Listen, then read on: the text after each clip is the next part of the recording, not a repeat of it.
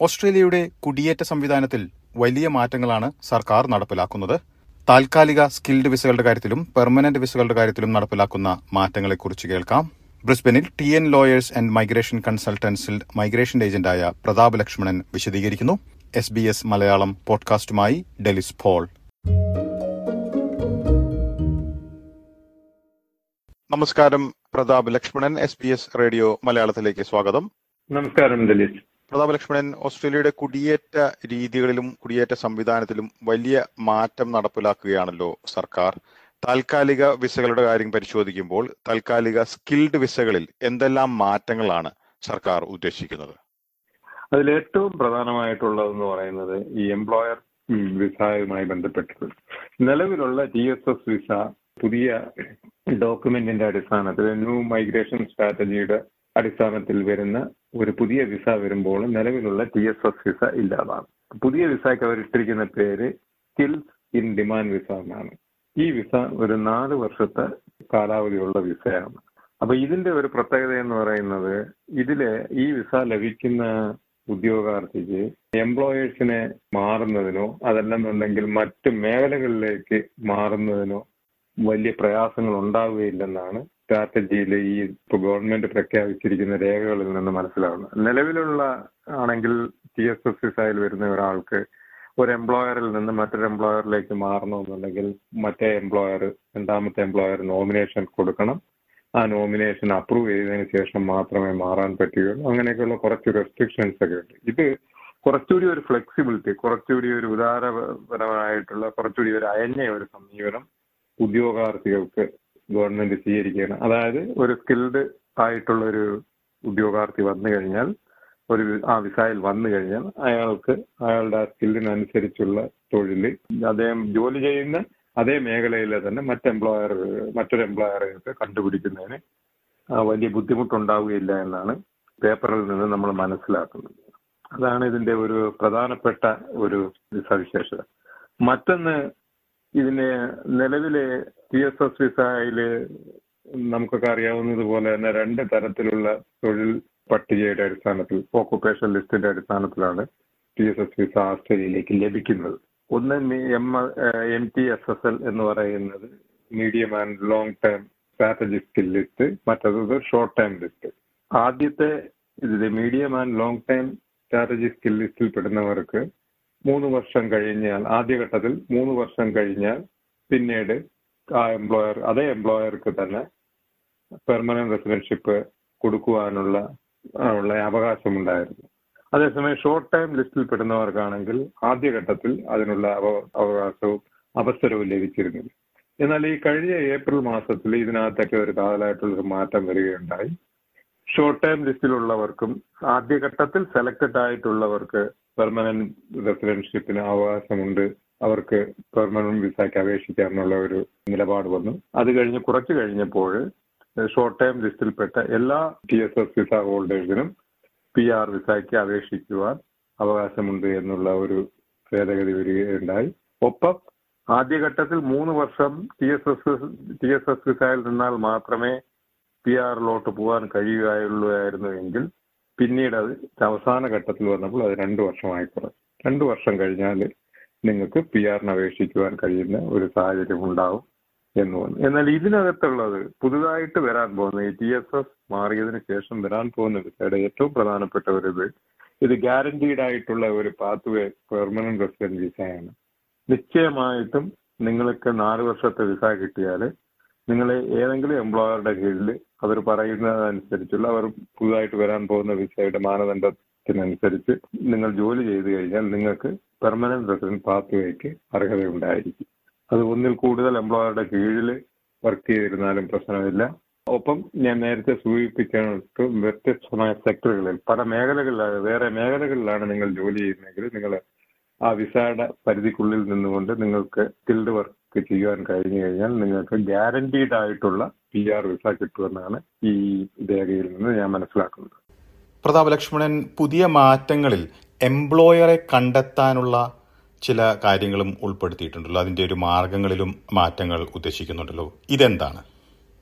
T S S വിസയിൽ ഉള്ള ഒരു ഉദ്യോഗാർത്ഥി ഒരു എംപ്ലോയറെ വിട്ട് മറ്റൊരു എംപ്ലോയറെ എംപ്ലോയറോടൊപ്പം ചേരണമെന്നുണ്ട് എന്നുണ്ടെന്നുണ്ടെങ്കിൽ അദ്ദേഹത്തിന് അറുപത് ദിവസം മാത്രമായിരുന്നു കിട്ടിയിരുന്നത് പുതിയൊരു എംപ്ലോയറെ കണ്ട് ജോലിയിൽ പ്രവേശിക്കാൻ. എന്നാൽ പുതുതായിട്ട് വരാൻ പോകുന്ന വിസായിൽ ഫില്ലിൻ ഡിമാൻഡ് വിസായിൽ അത് നൂറ്റി എൺപത് ദിവസമായിട്ട് ഉയരുകയാണ്. മറ്റൊരു പ്രത്യേകത ഈ വിസായ്ക്കുള്ളത് ഇപ്പോൾ നിലവിൽ ഒരു അത് എംപ്ലോയേഴ്സിനെയാണ് ബാധിക്കും ബാധിക്കുന്നത് എംപ്ലോയി അല്ല. സാധാരണഗതിയിൽ ഇപ്പോൾ ഒരു എംപ്ലോയർ ഒരു ടി എസ് എസ് വിസയ്ക്ക് അപേക്ഷിക്കണമെങ്കിൽ അദ്ദേഹം ആസ്ട്രേലിയ സ്കില്ലിംഗ് ഫണ്ട് കൊടുക്കേണ്ടതുണ്ട്. അത് ആ നോമിനേഷൻ അപേക്ഷ കൊടുക്കുന്നതിനൊപ്പം തന്നെ ആസ്ട്രേലിയ സ്കില്ലിംഗ് ഫണ്ടും കൊടുക്കണം. എന്നാൽ അത് ഇനി വരുന്ന പുതിയ വിസയിലോട്ട് വരുമ്പോൾ അത് അപ്ഫ്രണ്ട് ആയിട്ട് ആദ്യമേ തന്നെ കൊടുക്കേണ്ട ഒരു സാഹചര്യം ഒഴിവാക്കി കിട്ടുകയാണ്. അത് ഘട്ടം ഘട്ടമായിട്ട് മന്ത്ലി ബേസിലോ ക്വാർട്ടർലി ബേസിലോ മാത്രം കൊടുക്കുവാനുള്ള ഒരു സംവിധാനം ഗവൺമെന്റ് ചെയ്യും എന്നാണ് ഇതിനകത്ത് പറഞ്ഞിരിക്കുന്നത് ഇതിനൊക്കെ എല്ലാത്തിനും പുറമേ ഉള്ള ഒരു പ്രത്യേകത എന്ന് പറയുന്നത് പുതുതായി വരാൻ പോകുന്ന സ്കിൽസ് ഇൻ ഡിമാൻഡ് വിസ പരമാവധി ഇരുപത്തിയൊന്ന് ദിവസത്തിനകത്ത് പ്രോസസ്സ് ചെയ്യുവാനുള്ള ഒരു ഡിസിഷനാണ് ഗവൺമെന്റ് ഉദ്ദേശിക്കുന്നത്. പ്രത്യേകിച്ചും വളരെ സ്കിൽഡ് ഷോർട്ടേജ് ലിസ്റ്റിലുള്ള മേഖലകളിൽ അത്തരം സെക്ടേഴ്സിലൊക്കെ ഉള്ള വരുന്നവർക്ക് പ്രിഫറൻസ് കൊടുത്തുകൊണ്ട് തന്നെ പരമാവധി ഇരുപത്തൊന്ന് ദിവസത്തിനകം പ്രോസസ് ചെയ്ത് അതിന്മേൽ ഡിസിഷൻ എടുക്കുവാനും ഉള്ള ഒരു നിർദ്ദേശം ഇതിനകത്തുണ്ട്. ഇതോടനുബന്ധിച്ച് തന്നെ സ്പോൺസർമാരുടെ ഒരു ലഭ്യത അല്ലെങ്കിൽ ആരെല്ലാമാണ് സ്പോൺസർമാരായിട്ട് സ്പോൺസർമാരായിട്ടുള്ള കമ്പനികൾ എന്നത് സംബന്ധിച്ചുള്ള ഒരു പട്ടിക തയ്യാറാക്കുന്നത് സംബന്ധിച്ചുള്ള മാറ്റങ്ങളും ഇതിൽ ബാധകമാകുന്നുണ്ടല്ലോ. അതേക്കുറിച്ച് കൂടി വിശദീകരിക്കാമോ? പിന്നെ മറ്റൊന്നുള്ളതെന്ന് പറയുന്നത് ഇപ്പൊ നിലവിൽ ടി എസ് എസ് വിസയുടെ എംപ്ലോയറുടെ നോമിനേറ്ററുടെ അഥവാ നമ്മൾ സ്പോൺസർ എന്ന് പറയുന്ന നോമിനേറ്ററുടെ വിശദാംശങ്ങളൊന്നും ഒരു കേന്ദ്രീകൃതമായിട്ട് കോഡിഫൈ ചെയ്ത് ഒരു സെൻട്രലൈസ്ഡ് ലിസ്റ്റ് ഇപ്പോൾ ആസ്ട്രേലിയ ലക്ഷ്യമല്ല പുതിയ വിസ വരുമ്പോൾ അപ്രൂവ്ഡ് ആയിട്ടുള്ള എല്ലാ സ്പോൺസേഴ്സിന്റെയും list department of home affairs തയ്യാറാക്കുന്നതും ഒപ്പം അവരിൽ ഓരോരുത്തരും എത്ര മൈഗ്രൻസിനെയാണ് സ്പോൺസേഡ് ചെയ്തിട്ടുള്ളതെന്നും അവരെല്ലാം ഏതെല്ലാം ഓക്കുപേഷനിലാണ് സ്പോൺസർ ചെയ്തിട്ടുള്ളതെന്നും നമുക്ക് മനസ്സിലാക്കാൻ കഴിയും. അപ്പൊ അങ്ങനെ വരുമ്പോൾ അതിന്റെ ഒരു അഡ്വാന്റേജ് എന്ന് പറയുന്നത് ഒരു ഉദ്യോഗാർത്ഥി ഒരു മേഖലയിൽ വർക്ക് ചെയ്യുന്ന ഒരു ഉദ്യോഗാർത്ഥി ഒരു എംപ്ലോയറെ വിട്ട് മറ്റൊരു എംപ്ലോയറെ തേടണമെങ്കിൽ അല്ലെങ്കിൽ മറ്റ് സെക്ടറിലുള്ള ഒരു എംപ്ലോയറെ തേടണമെങ്കിൽ ഈ സ്പോൺസേഴ്സിനെ കണ്ടുപിടിക്കുന്നതിന് അവർക്ക് എളുപ്പമായിരിക്കും ഇതാണ് അതിനകത്ത് പുതുതായിട്ട് വരാൻ പോകുന്ന സ്കിൽ സ്കിൽസ് ഇൻ ഡിമാൻഡ് വിസയുടെ ഒരു ടെക്ന ചുരുക്കം പ്രതാപ ലക്ഷ്മണൻ നേരത്തെ സൂചിപ്പിച്ചതുപോലെ സ്കിൽസ് ഇൻ ഡിമാൻഡ് വിസ എന്ന പുതിയ വിസ സംവിധാനം മൂന്ന് തരത്തിലാണല്ലോ ഇത് ഉദ്ദേശിക്കുന്നത് അല്ലെങ്കിൽ മൂന്ന് തരത്തിലാണല്ലോ ഇത് ഒരുക്കിയിരിക്കുന്നത്. ഇതിന്റെ വിശദാംശങ്ങൾ എന്താണ്? പുതുതായിട്ട് വരാൻ പോകുന്ന സ്കിൽസ് ഇൻ ഡിമാൻഡ് വിസ മൂന്ന് തരത്തിലുള്ളതാണ് ഒന്ന് സ്ട്രീം ലൈൻ വിസ രണ്ട് കോർ സെക്ടർ വിസ മൂന്നാമത്തേത് essential skill visa core skill visa essential skill visa streamline visa ഇതിൽ സ്ട്രീം ലൈൻ വിസയാണ് ആദ്യത്തെ കാറ്റഗറിയിലുള്ളത് അത് വളരെയധികം സ്കിൽ ഷോർട്ടേജ് ഉള്ളതും ഓസ്ട്രേലിയൻ ലേബർ മാർക്കറ്റിന് ഹൈലി ഡിമാൻഡഡ് ആയിട്ടുള്ളതുമായിട്ടുള്ള ഓക്കുപേഷൻസിലേക്ക് ആളുകളെ കൊണ്ടുവരുന്നതിന് വേണ്ടിയാണ് അല്ലെങ്കിൽ വിദേശ പൗരന്മാരെ കൊണ്ടുവരുന്നതിന് വേണ്ടി. നിലവിൽ ഒരു വർഷത്തിൽ ഒരു ലക്ഷത്തി മുപ്പത്തി അയ്യായിരം ഓസ്ട്രേലിയൻ ഡോളർ ശമ്പളമെങ്കിലും ഉള്ളവർക്കായിരിക്കും അതിനുള്ള അർഹത ഉണ്ടാവുക ആ വിസ ഇപ്പോഴത്തെ ഈ പേപ്പറിൽ നമ്മൾക്ക് ലഭ്യമായ പേപ്പറിൽ ഉള്ള വിവരം അനുസരിച്ചാണെങ്കിൽ ഏഴ് ദിവസങ്ങൾ കൊണ്ട് ആ വിസയുടെ പ്രോസസ്സിംഗ് നടക്കും. ബാക്കിയുള്ള വിസകളിൽ കോർ സ്കിൽ വിസയും എസൻഷ്യൽ സ്കിൽ വിസയും ഒക്കെ എന്ന് പറയുന്നത്. കോർ സ്കിൽ എന്ന് പറയുന്നത് കുറച്ചുകൂടി ഒരു ലെവൽ താഴ്ന്ന ഇപ്പൊ രജിസ്റ്റേർഡ് നേഴ്സസ് ടീച്ചേഴ്സ് ഓക്കുപേഷനിൽ പെടുന്നവർക്കൊക്കെ ഉപയോഗപ്പെടുത്തുവാൻ കഴിയുന്നതാണ് കോർ സ്കിൽ വിസ അപ്പൊ അതിലും പക്ഷേ ഇരുപത്തൊന്ന് ദിവസത്തിനകത്ത് തന്നെയാണ് അതിന്റെയും പ്രോസസ്സിംഗ് ഉണ്ടാവുക. ഇതിൽ എസൻഷ്യൽ സ്കിൽ വിസ എന്ന് പറയുന്നത് carers personal carers nursing assistant തുടങ്ങിയിട്ടുള്ള തൊഴിലുകളിൽ പെടുന്ന ജോബുകളിൽ ഉള്ളവരുടേത്. എന്നാലും ഓസ്ട്രേലിയൻ കമ്മ്യൂണിറ്റിക്ക് ആവശ്യമായിട്ടുള്ള സ്കിൽ ഷോർട്ടേജുള്ള മേഖലകളിൽ എംപ്ലോയ് ചെയ്യിക്കുന്നതിനും വേണ്ടിയുള്ള ഒരു സ്ട്രീമാണ് എസെൻഷ്യൽ സ്കിൽ സ്ട്രീം എന്ന് പറയുന്നത്. ഇത് മൂന്നും ഒരു വിസയുടെ ഈ സ്കിൽസ് ഇൻ ഡിമാൻഡ് എന്ന് പറയുന്ന വിസയുടെ സബ് വിസ കാറ്റഗറീസ് ആണ്. പ്രതാപ് ലക്ഷ്മണൻ നമ്മൾ താൽക്കാലിക വിസകളുടെ കാര്യമാണ് ഇപ്പോൾ പരിശോധിച്ചത്. താൽക്കാലിക സ്കിൽഡ് വിസകളുടെ കാര്യമാണ് ഇപ്പോൾ പരിശോധിച്ചത്. പെർമനന്റ് മൈഗ്രേഷൻ വിസകളുടെ കാര്യത്തിലും മാറ്റങ്ങൾ വരുന്നുണ്ടല്ലോ. ഇക്കാര്യങ്ങൾ വിശദീകരിക്കാമോ? ഡൽഹി പെർമനന്റ് മൈഗ്രേഷനുമായിട്ട് ബന്ധപ്പെട്ട മാറ്റങ്ങൾ അവർ വിഭാവനം ചെയ്തിട്ടുണ്ട്. പക്ഷേ ഉടനെ തന്നെ ഏതാനും മാസങ്ങൾക്കുള്ളിൽ വരുമെന്ന് നമുക്കിപ്പോൾ പറയാൻ കഴിയില്ല ഇപ്പോൾ ഗവൺമെന്റ് പ്രഖ്യാപിച്ചിട്ടുള്ള ന്യൂ മൈഗ്രേഷൻ സ്ട്രാറ്റജിയിൽ തന്നെ പറയുന്നത് പെർമനന്റ് വിസയുമായിട്ട് ബന്ധപ്പെട്ടിട്ടുള്ള ഏറ്റവും പ്രധാനപ്പെട്ട മേഖലയായിട്ടുള്ള പോയൻ ടെസ്റ്റ് മൈഗ്രേഷൻ. ആ മേഖലയിൽ അവർ വരുത്താൻ ഉദ്ദേശിക്കുന്ന മൗലികമായിട്ടുള്ള മാറ്റങ്ങളെ കുറിച്ചുള്ള ഒരു പേപ്പർ രണ്ടായിരത്തി ഇരുപത്തി മൂന്ന് അവസാനം അതായത് ഈ മാസം തീരുന്നതിന് മുമ്പായിട്ട് അവർ പബ്ലിഷ് ചെയ്യും അവർ പൊതുജനങ്ങളുടെ അറിവിലേക്കായിട്ട് അവർ അവതരിപ്പിക്കും.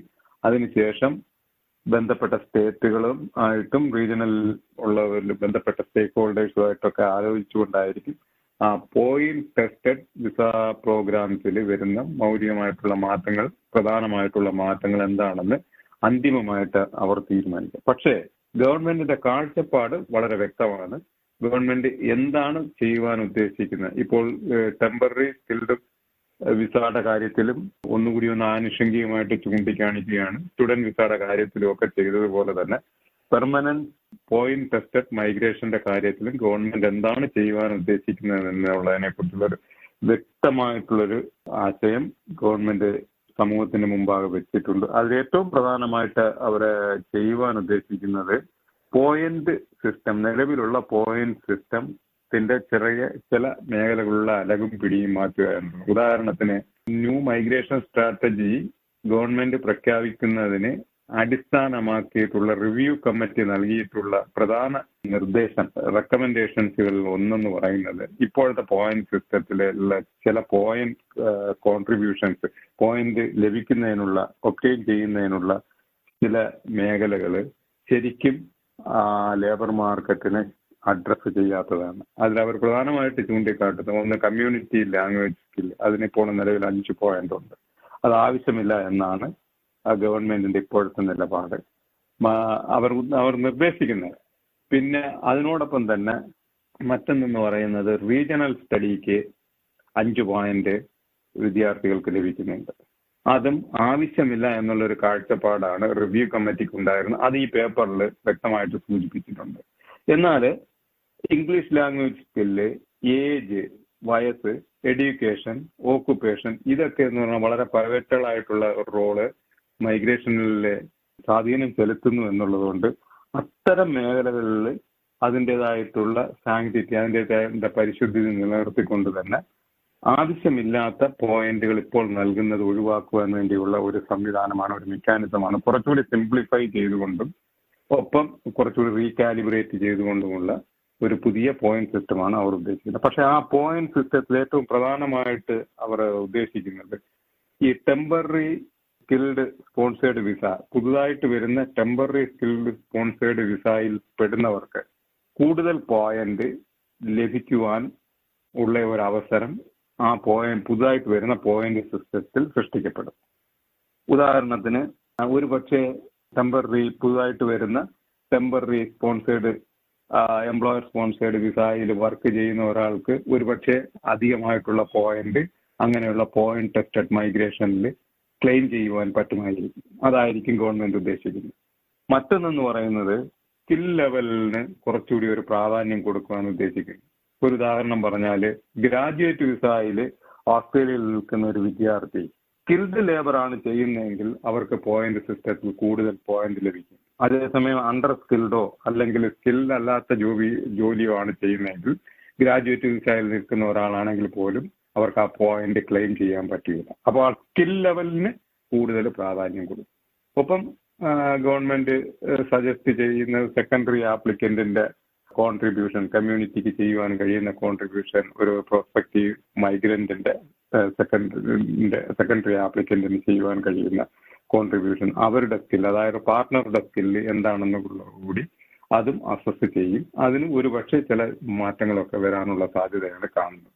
പ്രതാപ ലക്ഷ്മണൻ തുടക്കത്തിൽ ചൂണ്ടിക്കാട്ടിയ താൽക്കാലിക താൽക്കാലിക സ്കിൽ വിസകളുടെ കാര്യത്തിലും അതുപോലെ തന്നെ ഈ പെർമനന്റ് ആയിട്ടുള്ള വിസകളുടെ കാര്യത്തിലും എന്തെങ്കിലും ഒരു സമയബന്ധിതമായിട്ട് എപ്പോൾ നടപ്പിലാക്കുമെന്നത് സംബന്ധിച്ച് എന്താണ് നമുക്ക് മനസ്സിലാക്കാൻ കഴിയുക?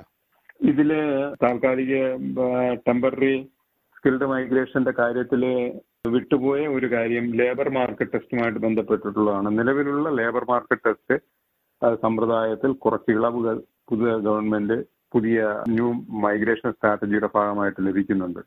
നിലവിൽ നാല് മാസത്തിനുള്ളിൽ ഒരു എംപ്ലോയർ അഡ്വർടൈസ് ചെയ്യണമെന്നുള്ളത് ഒരു ആറ് മാസമായി വർദ്ധിപ്പിച്ചിട്ടുണ്ട്. ഒപ്പം നിലവിലെ മൂന്ന് തരത്തിലുള്ള അഡ്വർടൈസ്മെന്റ് മൂന്ന് ത്രീ അഡ്വർടൈസ്മെന്റ് ഓരോ ഓക്കുപേഷനിലും ഓരോ ഓരോ എംപ്ലോയർ നടത്തേണ്ടടുത്ത് അത് രണ്ടായി കുറച്ചിട്ടുണ്ട്.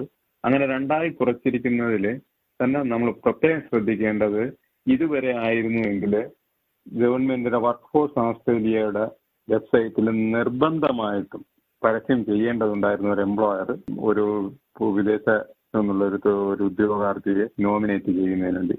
പക്ഷെ അത് മാൻഡേറ്ററി ആയിട്ടുള്ള ആ ഘടകം മാറ്റിയിട്ട് ഏതെങ്കിലും രണ്ട് ജോബ് സൈറ്റുകളിൽ ബന്ധപ്പെട്ട ഗവൺമെന്റ് പറയുന്ന തരത്തിലുള്ള രണ്ട് അഡ്വർടൈസ്മെന്റ് മാത്രം നൽകിയാൽ മതി. നിലവിലുള്ള മൂന്ന് അഡ്വർടൈസ്മെന്റിൽ നിന്ന് രണ്ടിലേക്ക് മാറിയിട്ടുണ്ട്. മാൻഡേറ്ററി ആയിട്ട് ചെയ്യേണ്ട വർക്ക് ഫോഴ്സ് ഓസ്ട്രേലിയയിൽ കൊടുക്കേണ്ട അഡ്വർടൈസ്മെന്റ് പൂർണമായിട്ട് മാറ്റിയിട്ടുണ്ട്. അതിന്റെ അർത്ഥം വേണമെങ്കിൽ നിങ്ങൾക്ക് വർക്ക് ഫോഴ്സ് ഓസ്ട്രേലിയയുടെയും കൊടുക്കാം. പക്ഷെ അത് മാൻഡേറ്ററി അല്ല. പക്ഷെ രണ്ടെണ്ണം മാത്രം നിങ്ങൾ ഇത് ചെയ്താൽ മതിയാവും. ഒപ്പം ലേബർ മാർക്കറ്റ് ടെസ്റ്റുമായിട്ട് ബന്ധപ്പെട്ടുകൊണ്ടുള്ള റെഗുലേഷനിലുള്ള മാറ്റങ്ങളുടെ മാറ്റങ്ങൾ ആൾറെഡി വന്നു കഴിഞ്ഞിട്ടുണ്ട്. അതിന്റെ ഇൻസ്ട്രുമെന്റ് ആൾറെഡി പബ്ലിഷ് ചെയ്ത് കഴിഞ്ഞിട്ടുണ്ട്. ഇനി ഇതിന് പിന്നാലെ സ്റ്റുഡന്റ് വിസയുമായി ബന്ധപ്പെട്ടിട്ടുള്ള മാറ്റങ്ങൾ ഉടൻ തന്നെ ഉണ്ടാകും. ഒപ്പം T S S visa replace ചെയ്തുകൊണ്ട് മാറ്റിക്കൊണ്ട് പുതിയ വിസ വരുന്നതിന്റെതും വലിയ കാലതാമസം കൂടാതെ തന്നെ ഉണ്ടാകുമെന്നാണ് ഇപ്പോഴത്തെ സ്ട്രാറ്റജിയുടെ ഔട്ട്ലുക്കിൽ നിന്ന് നമുക്ക് മനസ്സിലാവുന്നത്. അതേസമയം പോയിന്റ് ബേസ്ഡ് സ്കിൽഡ് മൈഗ്രേഷന്റെ മാറ്റങ്ങൾ ഒരുപക്ഷെ ഏതാനും മാസങ്ങൾ കൂടി നമ്മൾ കാത്തിരിക്കേണ്ടി വരും. പ്രതാപ് ലക്ഷ്മണൻ ഇതിന്റെ അകത്ത് വ്യക്തമായിട്ടുള്ള മറ്റു തീരുമാനങ്ങൾ എടുത്തിട്ടുണ്ടോ? മറ്റ് ഏതെങ്കിലും തരത്തിൽ ഈ കുടിയേറ്റ പദ്ധതിയിൽ സ്ഥിരമായിട്ടുള്ള വിസകളുടെ കാര്യത്തിൽ പെർമനന്റ് വിസയുടെ കാര്യത്തിൽ? ഡൽഹി അതിൽ നമ്മൾ പ്രത്യേകം ശ്രദ്ധിക്കേണ്ടത് ഗവൺമെന്റ് എപ്പോഴും റീജിയണൽ ഏരിയയിലോട്ട് പുതുതായിട്ട് വരുന്ന മൈഗ്രൻസിനെ കുടിയേറ്റക്കാരെ റീജിയണൽ റീജിയണൽ ഏരിയകളിലോട്ടും ആൾപ്പാർപ്പ് കുറഞ്ഞ സ്ഥലങ്ങളിലോട്ടും ആയിട്ട് ആം, കേന്ദ്രീകരിപ്പിക്കുവാനുള്ള ശ്രമങ്ങൾ എല്ലാ ഗവൺമെന്റും ചെയ്യുന്നുണ്ട്. അതിന്റെ ഭാഗമായിട്ട് തന്നെ ഈ മൈഗ്രേഷൻ സ്ട്രാറ്റജിയിലും അതിന് കൂടുതൽ സ്ട്രെസ് ചെയ്തുകൊണ്ട് അണ്ടർലൈൻ ചെയ്തുകൊണ്ടുള്ള ചില പ്രോഗ്രാംസുകളും ഗവൺമെന്റ് ഈ ടി ആക്ഷൻ പ്ലാനിൽ പറഞ്ഞിട്ടുണ്ട്. വളരെ നന്ദി പ്രതാപ് ലക്ഷ്മണൻ. ഈ വിശദാംശങ്ങൾ എസ് ബി എസ് മലയാളത്തിന്റെ ശ്രോതാക്കൾക്കായി പങ്കുവച്ചതിന്.